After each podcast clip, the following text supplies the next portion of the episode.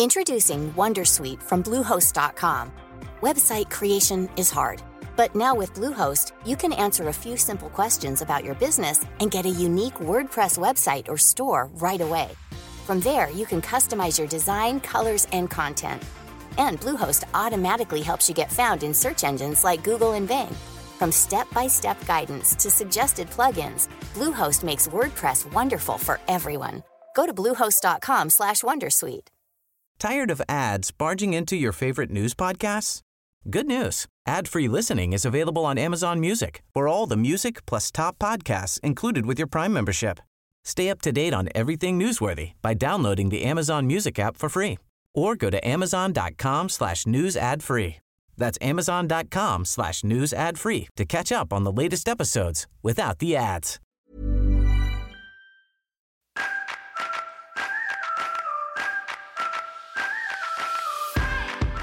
Hello and welcome to Changing Politics. This is the podcast where we talk about the week's news as well as finding something you can do to change the way the world is. I'm Marie Le Conte. And I'm Gráinne Maguire. If you've listened to the first two episodes, firstly, thank you, but also you'll have heard about Shaney's Law, a private member's bill that will prevent the deaths of people in police custody.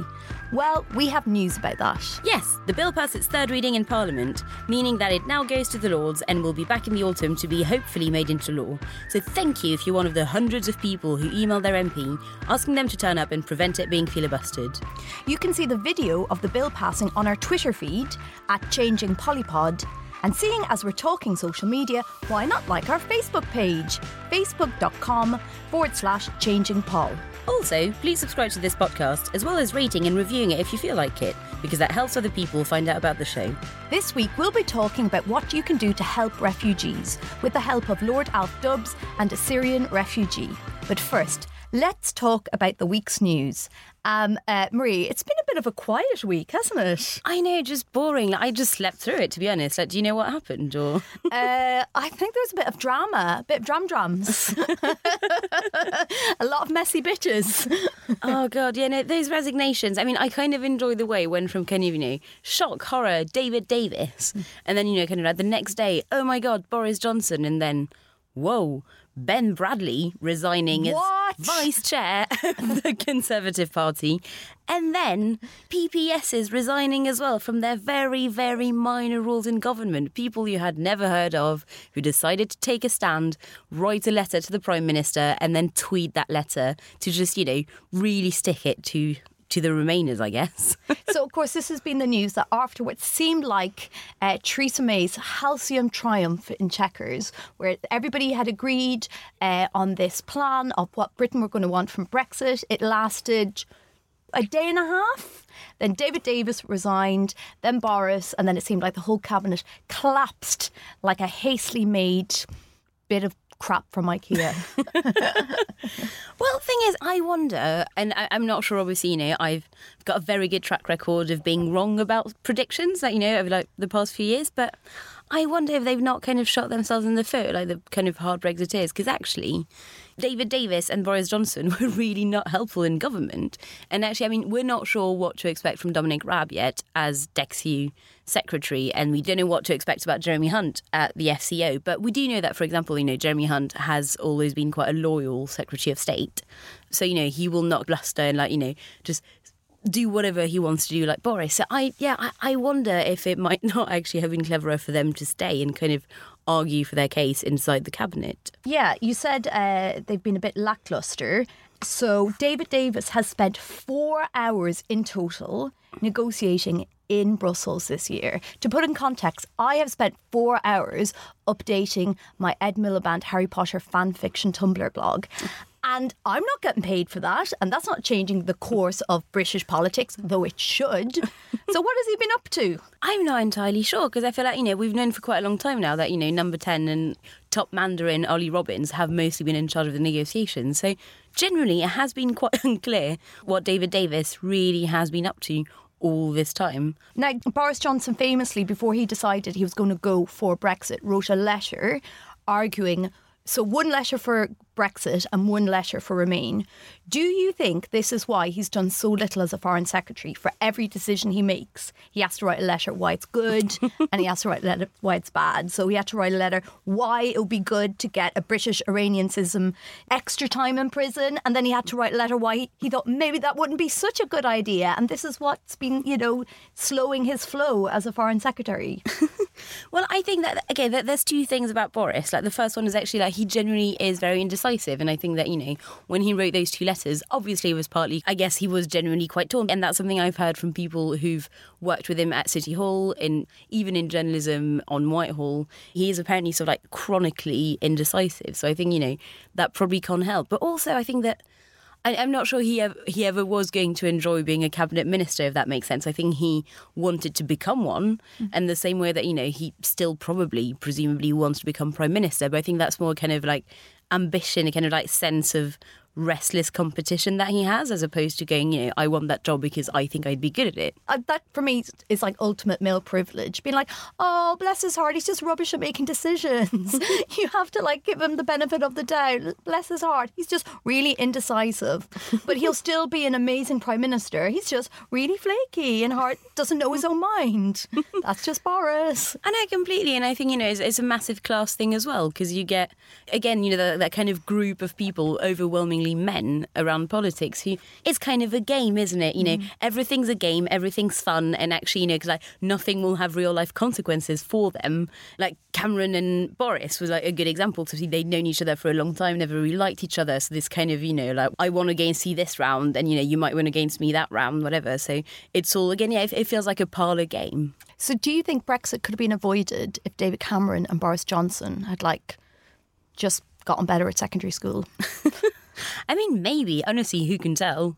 I just feel sorry. Like, imagine being Boris Johnson's conscience. Do you remember Pinocchio? He had, like, Jiminy Cricket going, don't do it, don't do it. But I think the difference with Boris Johnson is Pinocchio, whenever he lied, his nose grew. And I don't want to know where that sentence is. Boris Johnson gets a boner. There you go. You're a bit of an expert on the Johnsons, aren't you? Again, did not know where that sentence was going. I am. I did write a very long piece about the Johnsons earlier this year, which was quite fun, though it took so long. I, by the end, kind of felt like, you know, when you kind of like binge watch something on Netflix, like, you know, for several days on end, you don't really see anyone, you just do that, and then you kind of have that sense of shame afterwards because you feel like you know the cast members of that show better than you know yourself or your family. I kind of had that with the Johnson siblings. But, you know, and I think, you know, actually, like, researching all that was really revealing, because, you know, you've got stuff like, so Stanley Johnson, who is obviously like Boris's dad. There's a quite fun story about him, I think, when he was at school or at university, and there was this grand prize where you had to write this sort of like impossibly long essay about a, you know, sort of like serious but niche topic. He discovered it the day before and was like, oh, blimey, like, you know, I really want to win this. And she just stayed up all night, wrote it, and then won. You know, so there's kind of that culture of like winging it. And I think, so when was it, I want to say it was when Boris ran to be London Mayor, but I can't fully remember. But so his dad wrote a column in The Spectator, because apparently if you're a posh English family, that is how you communicate with each other, as a side note. Effectively saying, well, you know, I saw Boris when he was a child, when he was at Eton, and he was meant to play one of the main characters in a Shakespeare play, in the school play, had not learned his lines. So he basically sort of like fluffed it and made something up and made everyone laugh. And Stanley was effectively like, look, if he can do this, surely he can just be in politics and he'll be great as well. And it's like, no. These are two very different things, like two extremely, literally could not be any more different. So, you know, I think there's that, yeah, incredible sense of competition among the kind of like Johnson siblings as well. And Boris has spoken about that before, saying that, you know, I had a kind of wonderful sort of like, you know, very early childhood, and it was brilliant and beautiful, and all got ruined the second my sister Rachel was born, because I was no longer the centre of attention. And then obviously so Leo and Joe followed. And there are so many stories, literally countless stories about kind of like sibling rivalry, including one of my favourite ones is when Rachel allegedly called Boris, so like a good few years ago now, and was like, oh God, Boris, did you hear the terrible news about Joe? And Boris was like, he got a first at Oxford. Oh my my God. So they are this really weird family, and I think their parents, or at least mostly their father, I don't think their mother really did to the same extent, but I kind of encouraged them to always be in sort of like incredible competition with each other from age like 0. And I feel like that kind of explains so much about the persona of Boris. What's interesting about your story about the play, so what happened was Boris didn't prepare, put the whole play in jeopardy, nearly sabotaged it for all his friends, and through sort of arrogance kind of winged it. And he was like, so that means he'd be an amazing politician. Yep, literally, yeah. It's like, what is it? Abraham Lincoln, he had sort of a cabinet of rivals to help survive the American Civil War. So that seems to be the same attitude the Johnsons have to rearing children. Trust no one. What did you think of that picture? What do you think of Boris's that he posed? Oh, God.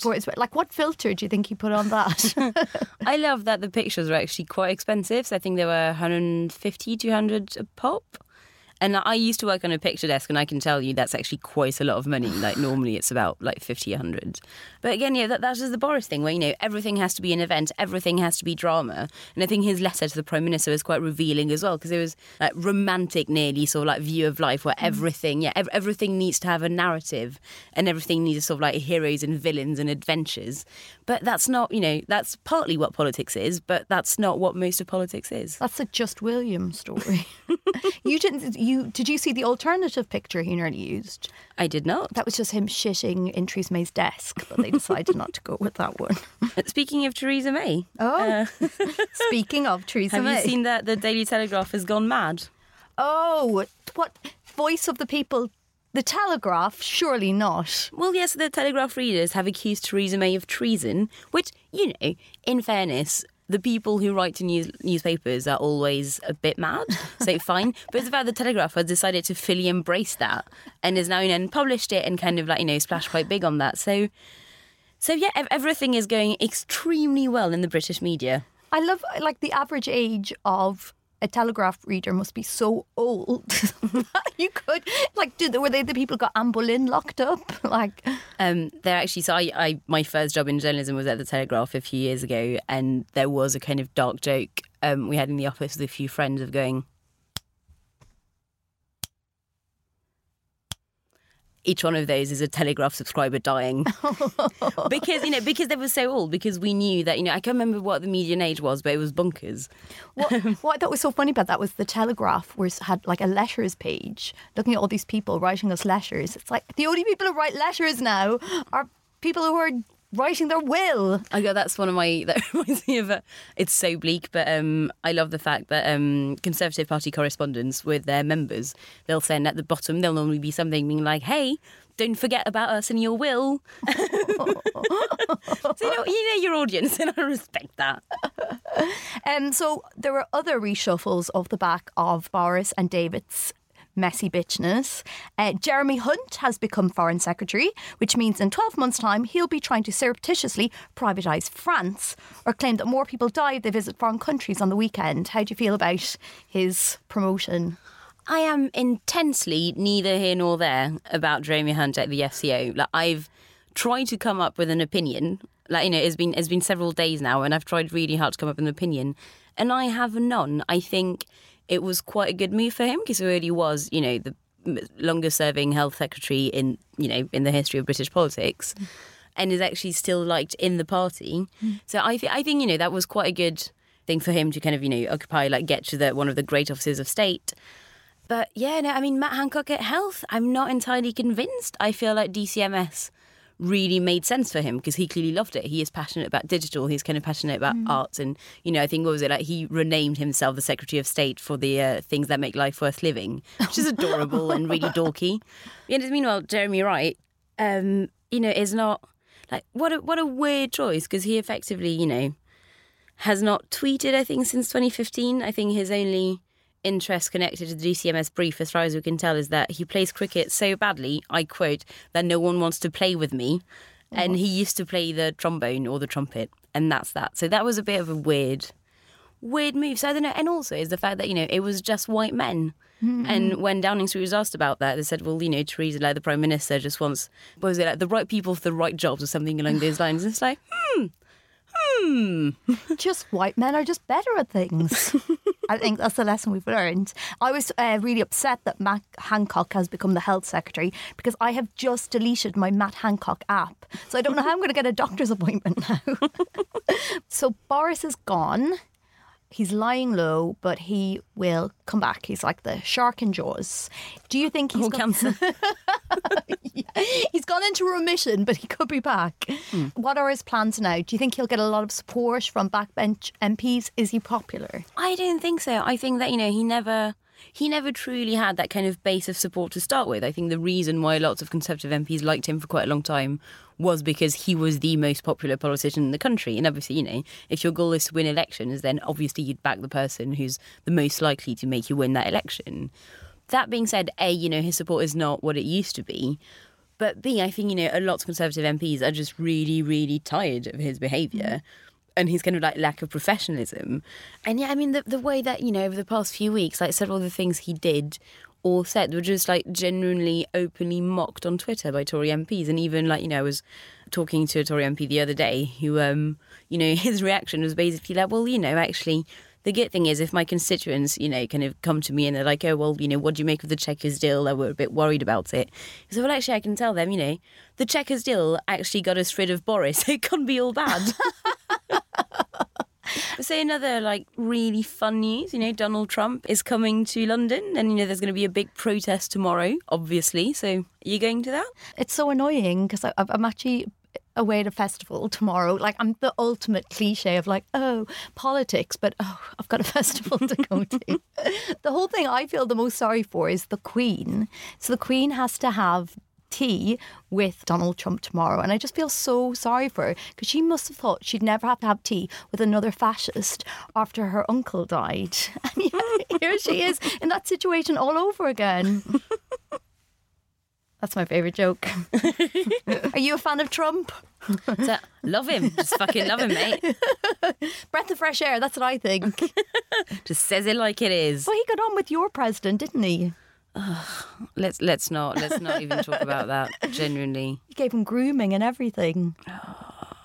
Oh, those images! Like, literally, on my deathbed, I will just see Trump, like, flicking fake dandruff from Macron's shoulder. It will haunt my nightmares until the day I leave this mortal coil. With your deep dive knowledge of the Johnsons, do you think Trump would fit in if we're going to have keeping up with the Johnsons? Do you think Trump would make a good every now and then character who could pop in? Would he fit in? I'm not sure. I don't think so. I mean, I think he'd probably be a Blac Chyna, really. So, you know, kind of unexpectedly turning up, and, you know, and the Johnsons aren't really certain about it. Causing drama. Yeah. Making his dollar. You're making me like him now. This is bad. Yeah, so, like, yeah, can I just apologise unreservedly to Blac Chyna? You did not deserve this. Blac Chyna is actually a self-made, you know, person. So yes, she's that over Trump any day of the week. I was going to say, and she's actually, like, Amber Rose's best mate, which is great, and nearly said she's Amber Rudd's best mate, which again is also a show I would watch, by the way, if anyone wants to commission that.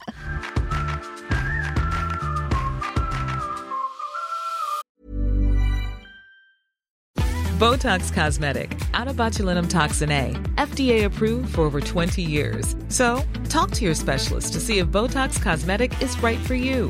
For full prescribing information, including boxed warning, visit BotoxCosmetic.com or call 877-351-0300. Remember to ask for Botox Cosmetic by name. To see for yourself and learn more, visit BotoxCosmetic.com. That's BotoxCosmetic.com. Introducing WonderSuite from Bluehost.com. Website creation is hard, but now with Bluehost, you can answer a few simple questions about your business and get a unique WordPress website or store right away. From there, you can customize your design, colors, and content. And Bluehost automatically helps you get found in search engines like Google and Bing. From step-by-step guidance to suggested plugins, Bluehost makes WordPress wonderful for everyone. Go to Bluehost.com/WonderSuite. Tired of ads barging into your favorite news podcasts? Good news. Ad-free listening is available on Amazon Music for all the music plus top podcasts included with your Prime membership. Stay up to date on everything newsworthy by downloading the Amazon Music app for free or go to amazon.com/newsadfree. That's amazon.com/newsadfree to catch up on the latest episodes without the ads.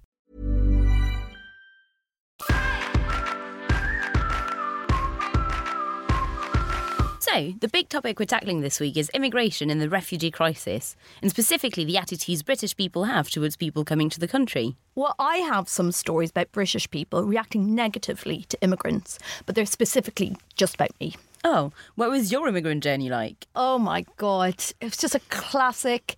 Imagine just Saoirse Ronan playing me. I arrived mid-noughties.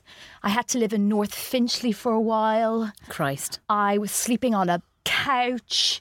It was really, really brutal. Marie, what was yours like? How delayed was that Eurostar? Oh, God. Actually, weirdly not delayed, but yeah, no, I mean, so tough, you know, taking the train from my hometown to Paris, taking a cab across Paris from one station to the other, taking the Eurostar, and then actually taking another cab where the cab driver called me love. And, yeah, no, awful. That, you know, go see several houses, ended up in Swiss Cottage, which is in fact the single most boring bit in London. You know, I'm still recovering from that in many ways, you know, 9 years on. But isn't that, obviously, there are loads of media tropes about refugees and immigrants. So if you believe everything you read in the tabloids, immigrants are to blame for rising house prices, NHS funding shortfalls, and the dumbing down of the BBC. So wow, us immigrants are busy people. Take a day off, guys. This week we thought we'd tackle some of those tropes head on. We've got an interview with Hamada, a Syrian refugee who has come to the UK, and we're going to try to answer some of the media's biggest questions and accusations with the first-hand experiences of someone who's actually lived through it all. So, Gráinne, you're going to have to be our tabloid headline shouter, providing the angriest anti-immigrant and refugee viewpoints. It's what I was born to do. And as we're actually recording this on July 12th, an Irish person screaming angry things is very on point. So, why do people want to leave Syria? Why don't they stay and fight? This is the first question people ask about refugees. We talked to Lord Dubs, who has done a lot of work on refugees and was a refugee himself. There are a number of reasons why people leave. It's fear of war, it's persecution, it's fear of torture and imprisonment. I was talking to a Syrian boy who'd seen his father killed in front of him in Aleppo. Pretty horrific stories. Threats from the Taliban to young men who'd fled westwards from Afghanistan. So a whole range of reasons. But mostly it's a combination of war, violence, threats and persecution. It's too easy to get into Europe. We shouldn't give them an incentive. People then realise how hard it is to get here. We spoke to Hamada, a Syrian refugee who arrived in the UK a month ago. It takes like 3 weeks. You know, media sometimes they're talking about when refugee pass to, for example, Greece, pass to Europe. Some guys, they think it's like a tourism journey, but unfortunately it was like, I can't say it, a death journey, because some guys, they died in the sea. Some guys, they died in the journey. So when I moved to Turkey, and you ask how you can go, for example, to Greece, you see the smuggler, and they take you in big truck. In big truck, they put almost 200 person. In one truck, it's like small truck, not that big. You have just to be stand up. They drive you when I was 5 hours, you have to be standing, and it was horrible because there is no space to sit, even no standing, because there is kids, there is families. No one told me about this. If I know this, really, so I'm not gonna do it. But what happened? You have to do it. So then they put you in the small boat, and almost 40, sometimes 50. There is kids, there is families. So, in that time, it was the weather wasn't fine because we waited almost 2 days because the weather was very bad. But we slept 2 days there, no food, and I was amazed because it was very horrible, very hard. I didn't know about that. I thought it's tourism trip. You take the boat and you will go. No, it's not like this. So we were almost 45. When a mini boat worked with us, and we are in the sea, they told us it takes 1 hour. It takes more than that. And the first 1 hour, the water came in the boat, you feel like, oh, I'm going to die soon, why? So what we did, we caught like half of a bottle of water and we tried to throw water out. You need to save your life. So we did it first time, then it was okay. Then after like 15 minutes, the same. A big wave came in and then we started guys throw. They have some guys, some people, they have some bags. So they throw the bags out because, you know, the bags has, it's going to be wet and it's going to be more heavy. So second time, again, water. We throw the water. Then the third time, water. Then you say, okay, maybe we aren't safe. We are close now. So after like another, like 1 hour, the machine stopped and we stuck. We tried to call the like Turkish number like for emergency help us. They didn't answer. We tried to do the Greece one. They didn't answer. So one man, he used to work like a mechanic. So he tried with it like almost 15 minutes. Then it worked. So we landed in the Greece. And there we saw some amazing volunteers, really. They give us like some blanket, they give us some, like, when you saw this in your eyes, when you see some guys that look after you, sell you things, they are like, look like angels. Then you have to move to Macedonia. We take like ferry to Athens. From Athens, we talk to Macedonia. Macedonia, we feel we aren't welcome there because they look at, oh, we are strangers. Some, even in our journey, some guys, they think, oh, we are like tourism. They ask you for money, but if, for example, you don't have money. So we tried to move quickly as soon as possible, and we moved to Serbia, the same situation. If you need to go from Serbia to Croatia, you have even to pay more money. So from Croatia, we moved to Slovenia. So from Slovenia, we moved to Austria. To Austria was, okay, not bad situation, but my plan just I want to go to like United Kingdom. So from Austria, we moved to Germany. Then we moved to France to Calais. Now from Calais until the UK, this is another challenge. It was very hard. Why did they want to come here? They could just stay in Hungary and Austria. This is technically true, but there are reasons why people might want to come to the UK. Here are Lord Dubs and Hamada. What is it about the UK? Well, sometimes it's a historic thing that they've long thought about the UK as being the place, if they can find safety, they'd like to go to. Sometimes they've got more sense of the English language than they have of other languages. Sometimes it's because they have relatives who've made it to the UK. But I'm bound to say, because by the time they get to Calais, they're UK-bound if they can possibly do it. But talk to the people in the camps in Greece, the majority wanted to go to Germany. And I think Germany has now become much more of a target, partly because they know people in Germany, because of the numbers Germany has taken, partly because they have a sense the Germans look after them well. But the UK still has this tremendous pull. I was at a place for child refugees in Belgium a few months ago, and a lot of them had set their sights on coming to the UK. So I think it's a combination of tradition, language, the sense that they have freedom here, and that they know people here. It was like a hope when I was almost in secondary school, when we used to study, even when we used to study English.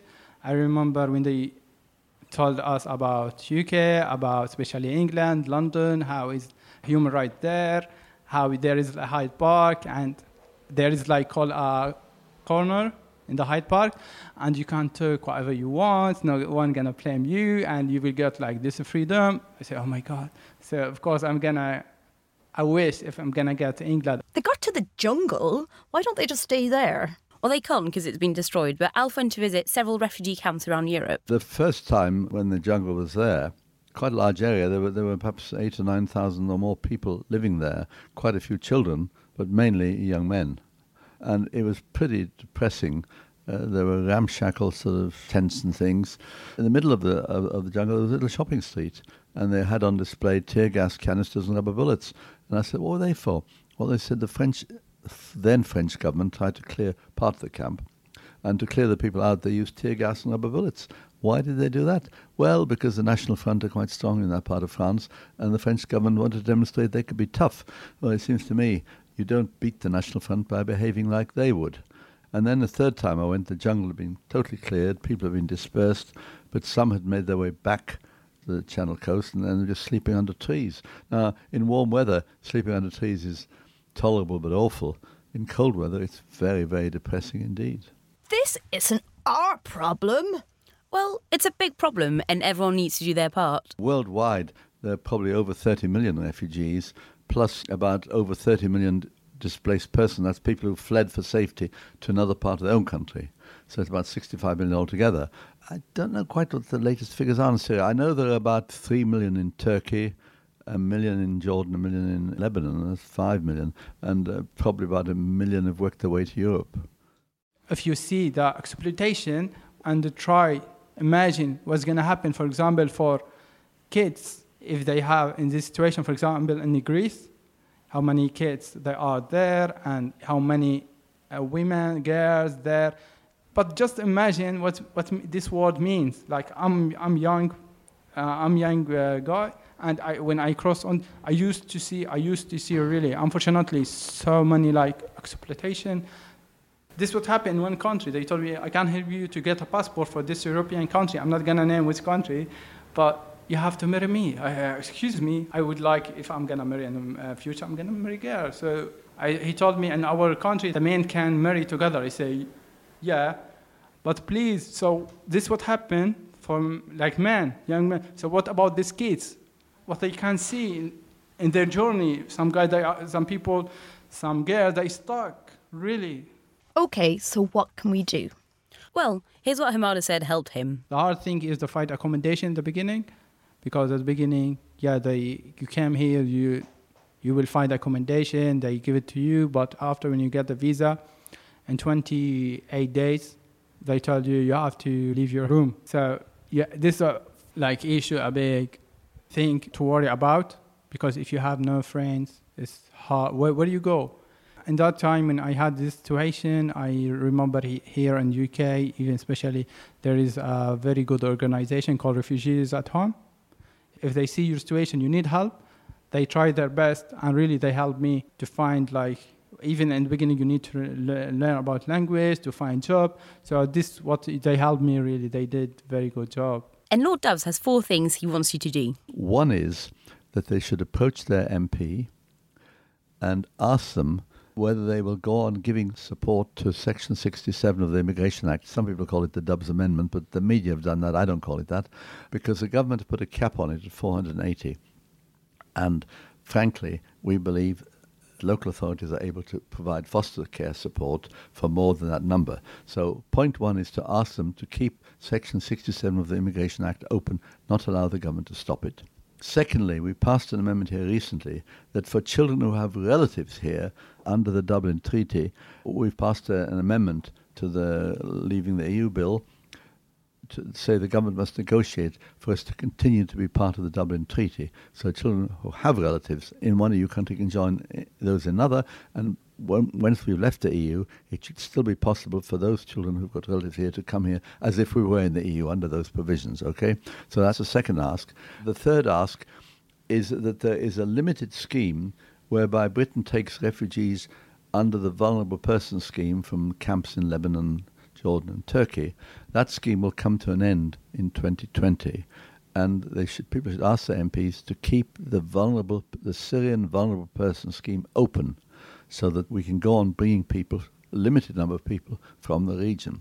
And fourthly, I'd like people to lobby their local councillors and their local authorities and ask them what they're doing to take refugees, to take both child refugees and to take refugee families. So that's what you can do this week. If you can donate even a little bit of money to Refugees at Home, they will help refugees get on their feet. Their website is refugeesathome.org. You can also donate phone credit to refugees in Calais through phone credit for refugees at pc4r.org. Because imagine spending 3 weeks getting to Calais from Syria. How much would it mean to speak to your mum? And it's so easy. Text CALA85 plus the amount you want to donate.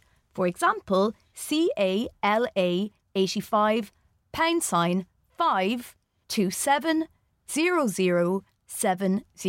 And don't forget to contact your MP or local council, like Lord Dubs asked. That's it from us. We'll be back with more ways you can help change things next week. Bye!